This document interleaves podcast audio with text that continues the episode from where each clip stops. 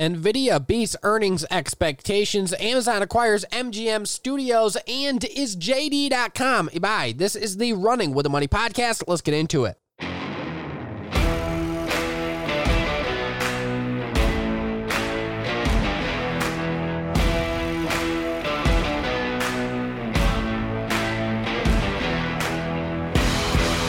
And welcome back to the Running with the Money podcast. I apologize for no episode on Monday. I know many of you were expecting it. Unfortunately, I have fallen ill this week, so I'm trying my best to get through this episode. Um, and we're going to dig right into the biggest headlines of today, the week, and what's been going on this week. So, at the close today, the Dow Jones finished up 10 points, Nasdaq up 80, S&P 500 up 8, and the Russ 2K up 43. Meanwhile, the VIX coming down 8%. So, overall, kind of a muted day. Not a lot of upside action, but definitely some green on the board. Now, if we take a look at roughly the past, uh, I would say few weeks now, we're getting a lot of that choppy action in pretty much all of the indexes. Not much movement up or down. A lot of just up and down and up and down and choppy consolid- consolidatory action here. So, really, what is going on in the markets? Well, this week, what we have seen is a bounce back in the growth plays and the tech names. We see software, uh, we see semiconductors, we see the FANG names, um, we see fintech really getting a big bounce back this week. Um, and that bounce continuing even the day. The semiconductors still continuing to show strength. Um, it sounds like on news of more semiconductor foundries being built here in the United States, which is very good news. Right now, a lot of the semiconductor foundries are outside of the United States. And in fact, the huge majority is outside the, uh, the United States. And at this point, as we have said on the show, semiconductors are a foundation of the new world economy and the new U.S. economy. The U.S. economy is literally a whole entire part of it is built on semiconductors. If you think about where semiconductors are, they're in literally everything now. Um, so they are literally a foundation of the new economy, and therefore we need to bring home a lot of the semiconductor manufacturing to make sure that our economy is always safe from these types of shortages that we are currently seeing now. But getting into one big semiconductor name, Nvidia, it beat expectations big today, um, and I personally think that was to be expected. This company is firing on all cylinders, as is um, a lot of these semiconductor names, such as AMD, but such as Qualcomm, Micron, Texas Instruments. I mean, all of these companies are firing on full cylinders. They're very well organized companies with strong management teams. But digging into NVIDIA's numbers here, so right off the bat, in general, revenues totaled $5.66 billion. That is up 84% year over year. So a remarkable, once again, revenue gain there. And that's record revenue for NVIDIA. And then if we break down those revenues, record revenues across the board, they delivered record gaming revenues of $2.76 billion that's up 106% year over year. And then they delivered record data center revenues of $2.05 billion, and that's up just about 80%. It's up 79% year over year. So, overall, those numbers, um, very, very solid out of NVIDIA. Um, and on an earnings per share basis, they delivered as well. They delivered an EPS of $3.66. That's much better than the expected $3.28. Now, if we really dig into the numbers here and we take a look at, say, gross margin, gross margin, it did not improve. In fact, it was down 100 basis points year over year. Now, I personally am led to believe that this was probably because of the semiconductor shortage and the effects of COVID 19 and the semiconductor shortage combined, um, probably drug down that gross margin a little due to increased cost. Um, but also, operating income jumping significantly by 100% year over year to $1.956 billion, and then net income jumping 109% year over year to $1.912 billion. So, really fantastic numbers across the board here for NVIDIA. And what I found most um, impressive here was their data center up 79%, but their gaming revenues continued to accelerate um, at a very quick pace. I mean, over 100%, 106% year over year, their gaming continued to grow. Um, and that is what you want to see. So, video games, gaming is still extremely strong. Meanwhile, their data center products are getting a lot of traction, and that is exactly what we want to see. Um, so, definitely go check out NVIDIA is an excellent company, excellent management team, definitely one to hold for the long term. I really like NVIDIA. It's one of those semiconductor names that you have to hold. And the crypto people love them as well because of those GPUs and crypto mining. Um, so definitely go check out NVIDIA. Um, now, if you really want to dig into those earnings numbers even more, um, you simply go to their investor relations website. If you want to dig into the earnings of any company, go to their investor relations website. So if it's NVIDIA, go um, get in the Google search bar and go investor relations NVIDIA, and literally it's the first link, and it will pull up all of the earnings. It's literally like a completely free resource um, from any company, and that is one of the tools that a lot of people use to do research on a stock when digging into just the earnings alone. Um, so definitely go check out those earnings, check out the company, and determine if it's an excellent name to put into your portfolio. I believe it is. Now, um, getting into the biggest analyst calls of the day, there was definitely some big ones, some small ones, um, but one that I would like to quickly touch on here is Canaccord initiated Virgin Galactic as a buy. Now, I'm not a huge fan of Virgin Galactic. In fact, I'm not a big fan of it at all. Um, it seems very capital intensive, and I really don't think it's going to be a money making business for a very, very long time, if ever. Um, I'm not really a believer in the company whatsoever, and I think if you were the bet on a space company, well, I wouldn't bet on any space company currently in the public markets um, besides SpaceX, which is private. And um, if you really want to get into aerospace and space, just go with a Boeing or Lockheed Martin. Um, fantastic companies, dividends. I love them. Uh, go check those two out. Now, rounding out the biggest analyst calls of the day, we got a reiteration of a buy call on Amazon by Citi. I like it. Um, and we really we're going to get into Amazon right now. Uh, so I agree with the call. Amazon's a fantastic company. Jeff Bezos um, giving his final remarks today before Amazon steps down. And, you know, they're leaving it to a fantastic management team. He's leaving it to a fantastic management team. Um, and actually, the CEO taking over over there at Amazon has actually been with the company um, for very a very very long time, over 20 years. Um, so definitely, uh, I like what's going on at Amazon, but we have to dig into the biggest headline of today that goes towards Amazon is that, and that is Amazon acquiring MGM Studios for 8.45 billion dollars. Um, so a lot of people talking about this, some saying it's not that big of a deal. I personally think it's a bigger deal than what people are talking about, and here's why. So MGM Studios, they have over 4,000 films and 17,000 TV shows. Um, and Amazon is planning to leverage all of that content and upcoming content um, to bolster the Amazon Studios and its film and the Amazon Prime TV and pretty much Amazon streaming platform. And I think it's going to work. Um, you take a look at some of the films coming out of MGM, and one of the biggest is James Bond. And i am very enthused to see um, what that massive franchise turns into and what Amazon does with it and how they leverage that big of a franchise because it is a massive franchise. Um, now, this all of the content is going to go towards Amazon Prime Video, um, and this is the second largest deal that Amazon has made, um, I believe, in a very very long time, if not ever, because um, it paid thirteen point seven billion dollars for Whole Foods back in twenty seventeen, um, and now uh, this one just coming right under it uh, at eight point four five billion dollars. So the second largest acquisition Amazon has ever done um, here for MGM Studios. And really, what we are seeing across the streaming space right now is a consolidation of the streaming companies. So just last week, we saw Discovery team up with Warner Media, and now we are seeing, um, you know, Amazon buying out MGM Studios. So I really do think that the streaming game is starting to heat up even more. Um, you're starting to find Amazon to be a much larger competitor than what people think, and I eventually think you're going to have like a top four or five streaming companies that just rule the streaming space. And I think it's going to come down to um, you're going to have Apple Apple in that top five. You're going to have Amazon, Roku, Netflix, and Disney.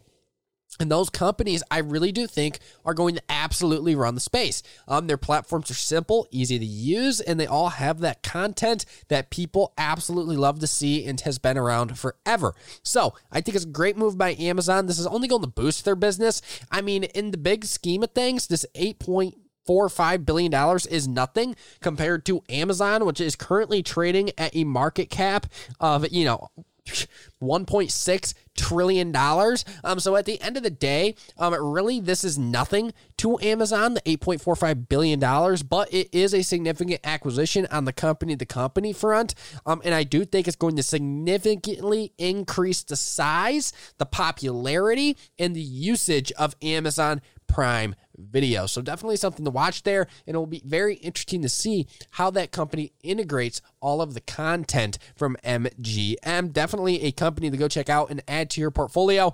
I am eyeing a potential add back into my portfolio here within the next few weeks. Now, shifting into JD.com, it's one of those foreign e commerce plays. In fact, it's a Chinese e commerce play, so people are scared of it because, of course, it's a Chinese company. Um, now, we are going to note that risk later on. We're going to really dig through it, um, but let's get into what JD.com is and really what is backing them. What are the financials behind the company? So, JD.com, ticker sign JD, is the largest retailer in China, boasting a strong e commerce business similar to that of U.S. competitor Amazon. The company offers retail as a service and, according to leadership, is transforming to become a leading supply chain service and technology provider. Now, in recent news, JD.com and their management team announced the IPO, or the initial public offering, for those of you who do not know the term, of JD Logistics. So it's the company's logistics arm. They're going to IPO it in Hong Kong.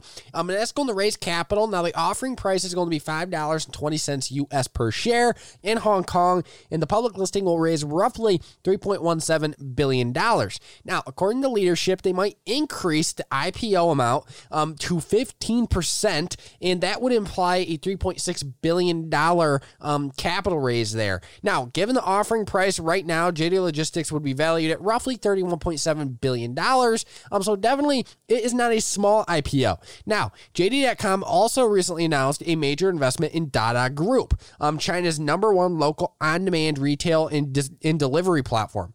JD.com will invest $800 million in Dada's newly issued ordinary shares. So, Leadership noted on this one that the investment will deepen JD.com's strategic connections and will accelerate the expansion of both companies. Following the, following the transaction, JD.com will own 51% of Dada's shares. So, definitely a good move, in my opinion, by JD.com. Not only are, are they expanding and investing in other companies over in uh, China and definitely trying to strengthen not only their logistics, but their e commerce and their retail expansion, which they're already number one in retail. Um, so they're just continuing to expand there and strengthen their position.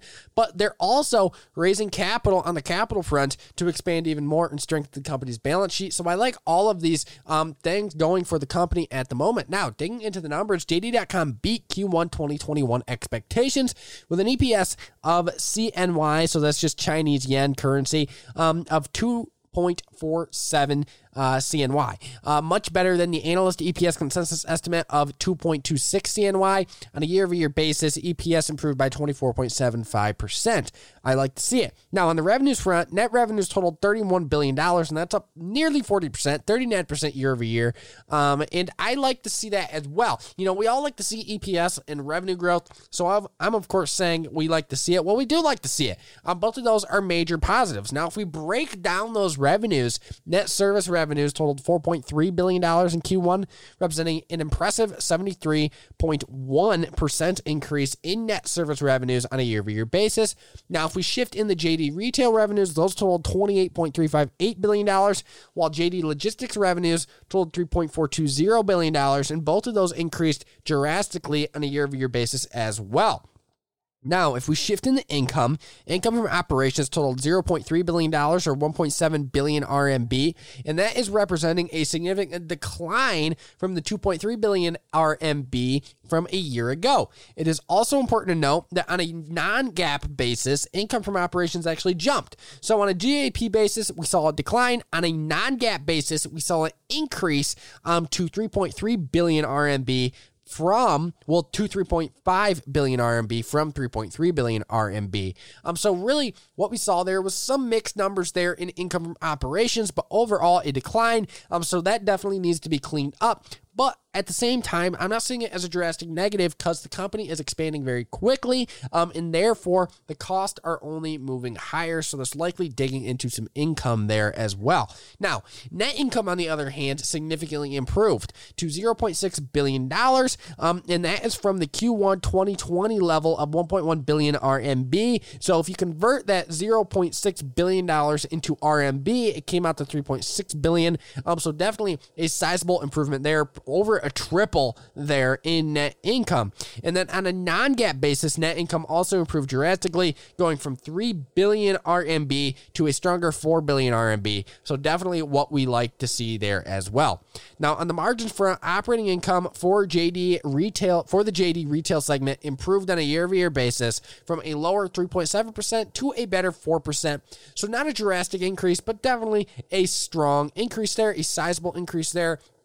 You know, nothing to like be out like I would say surprised about, but definitely, you know, some strong numbers coming out of JD. And then analyzing customer count, JD.com reported 29% growth in annual active customer accounts, bringing the total active customer accounts to 499.8 million. Now, for comparison, JD.com reported 387.4 million active customer accounts in Q1 2020. So, you know, 29% growth in annual active customer accounts very strong numbers there out of JD. And then rounding out the numbers, um, shifting in the EBITDA, uh, non GAAP basis, EBITDA um, increased in Q1 2020. Um, so in essence, it went from 4.5 billion RMB to a much stronger 4.9 billion RMB. Now, that 4.9 billion RMB in US dollar is 0.8 billion dollars. So solid numbers continuing to come out out of JD.com. I would like to see that operating income cleaned up in the future, but overall, um, strong numbers there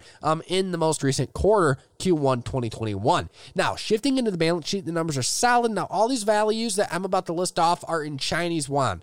Um, now, total debt that totaled 16.925 billion.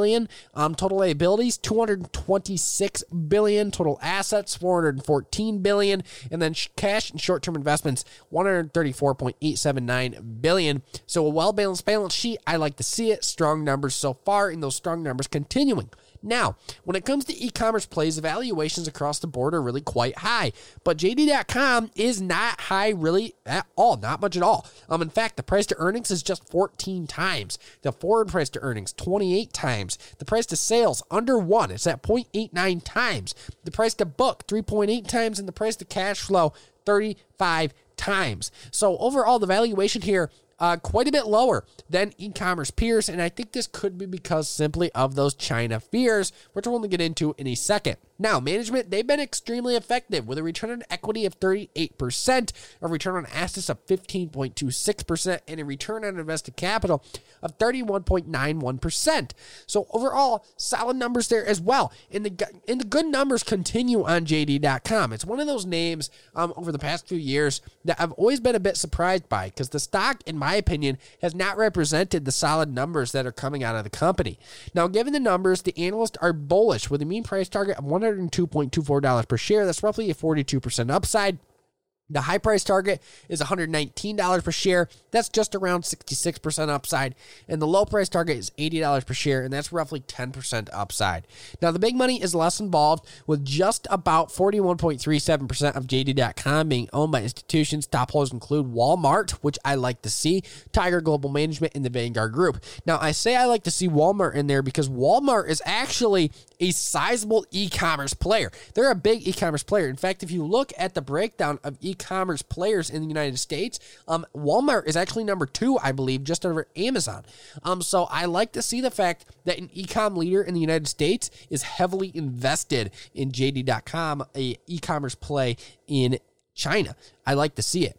Now, um, on a technical basis, if you want the technical breakdown of JD.com, what I can say here on the show is that it has been dropping significantly. In fact, Winless checked, it dropped over 26% in just the last three months and it's continuing to fall. So definitely go check out JD.com. You can get the full technical breakdown of this stock at runningwiththemoney.com under the analysis tab. You'll find the JD.com breakdown. Click on that, and literally the technical breakdown is in that article. Um, if actually, if If you scroll down to the bottom of that article, it's literally right there at the end of the article, the full technical breakdown of JD.com. Now, um, so shifting into these China fears. Um, so in recent months, U.S. China relations, they have been a key risk for investors. And when analyzing JD.com, but what we must take into consideration is that in the past year, under the past year, um, we have seen a full administration change in the United States. And really, we don't see our government going all out fully against China at the moment, especially the White House to be more specific. Um, Joe Biden and the, in the Biden administration is much more friendly with China than the Trump administration has been. Um, and I do believe that could go in favor of JD.com and make investing in these Chinese companies a bit safer. Now, what I will say is a lot of people also fear, um, and we've seen it, these Chinese companies like to fudge their numbers. And sometimes they do. They sometimes commit fraud and they fake numbers and they deliver false earnings. Um, and I don't see that out of JD.com. Their management team has a strong history of being honorable and honest. And I do believe that JD.com is truly reporting um, the honest numbers. Now, in short, JD.com ticker sign JD is a solid e commerce company with expanding revenues, a growing customer base, and a solid management team. Now, we would shift into another name if the show was not nearing its end, but if you want to get the breakdown on this next name, Airbnb, what I will say is it's a very solid company. It has its uh, flaws and it has its successes, as does any other company. I think there's a lot of room for growth and fixes and expansion over there at Airbnb. But if you'd like to uh, hear my quick analysis on Airbnb. Go to runningwiththemoney.com under the analysis tab. You'll get the Airbnb breakdown as well. Or go to my Twitter page. It was just posted last night. Go check it out there as well. But another solid company to definitely take a look at. Now, before we round out the show, we're going to go through um, a few watch lists. We're going to go through the map and we're going to go through the overall market. So, as I said in the past week, we've seen semiconductor strength, communication strength, software strength. We've seen fintech strong. But what is going down while all of this is occurring? Well, oddly enough, the industrials and this is not odd. What is odd is the fact that is Boeing has been going up with tech and not going up with the industrials, which is quite odd. Um, but besides that, the industrials have been mostly flat in the last week. The financials mostly flat. The consumer defensive mostly flat. Healthcare down. Meanwhile, tech getting that boost back. Um, and why are we seeing that? Maybe it was because tech, technology, and communication services and semiconductors simply overshot to the downside, and now they're recorrecting to the upside or having a little bounce before more downside Personally, I do think we're going to continue to see choppy action over the next few months and uh, weeks and months, if not the next year. Um, I think it's going to be quite a consolidation time here. I think we could have quite a while of consolidation, which is when, in my opinion, this is when you want to buy these technology names. I take a look at, for instance, Salesforce. And CRM still trading under $230 per share. In my book, that's still a buy. Shopify is the same way. It's under 1300 I think it's a buy. So a lot of names trading below levels, and I'd still buy them. Uh, Square is still trading under 230. I'd buy it. It's trading at 222 right now. Solid company, solid price. I'd buy it. Um, PayPal is another one of those names. Trading at 260. Um, that's actually a relatively lower price compared to its all-time high. So I like PayPal as well. Overall, I like these software names. I like these semiconductors. I like the big technology names, the FANG names. I like the Amazon. I consider that more technology than anything because it's such a big e-commerce player. So the point I am trying to get across here is buy the dips in all of these fundamentally strong names because in the long term they're going to continue to grow, they're going to continue to be disruptors, but at the same time hold on to those hedge positions against inflation. Hold on to those economic reopening positions such as your industrials and your heavy financials like the banks and your healthcare plays and your real estate and your basic materials. Hold on to those because you're still going to see those inflation fears and you're still going to have the economic economic reopening. So definitely hold on to those still. I think money continues to flow into those, but be buying the dips in these technology names because they are disruptors and they're going to continue to disrupt for many, many years to come. This is simply, in my opinion, a long term consolidation period before more upside because at the end of the day, a stock can't go up forever. It has to consolidate at some point and take a breather. So that is my opinion on the overall markets. There's definitely opportunities out there. Use the choppy action to your advantage and buy the dips. Thank you for listening to another episode of the Running with the Money podcast. We will be back on Friday to dig into even more individual names, possibly Teladoc, um, maybe even Affirm. So definitely stick around and stay around um, for the next episode on Friday. Until then, do your research, invest on Eat Sleep Profit, and I will see you then.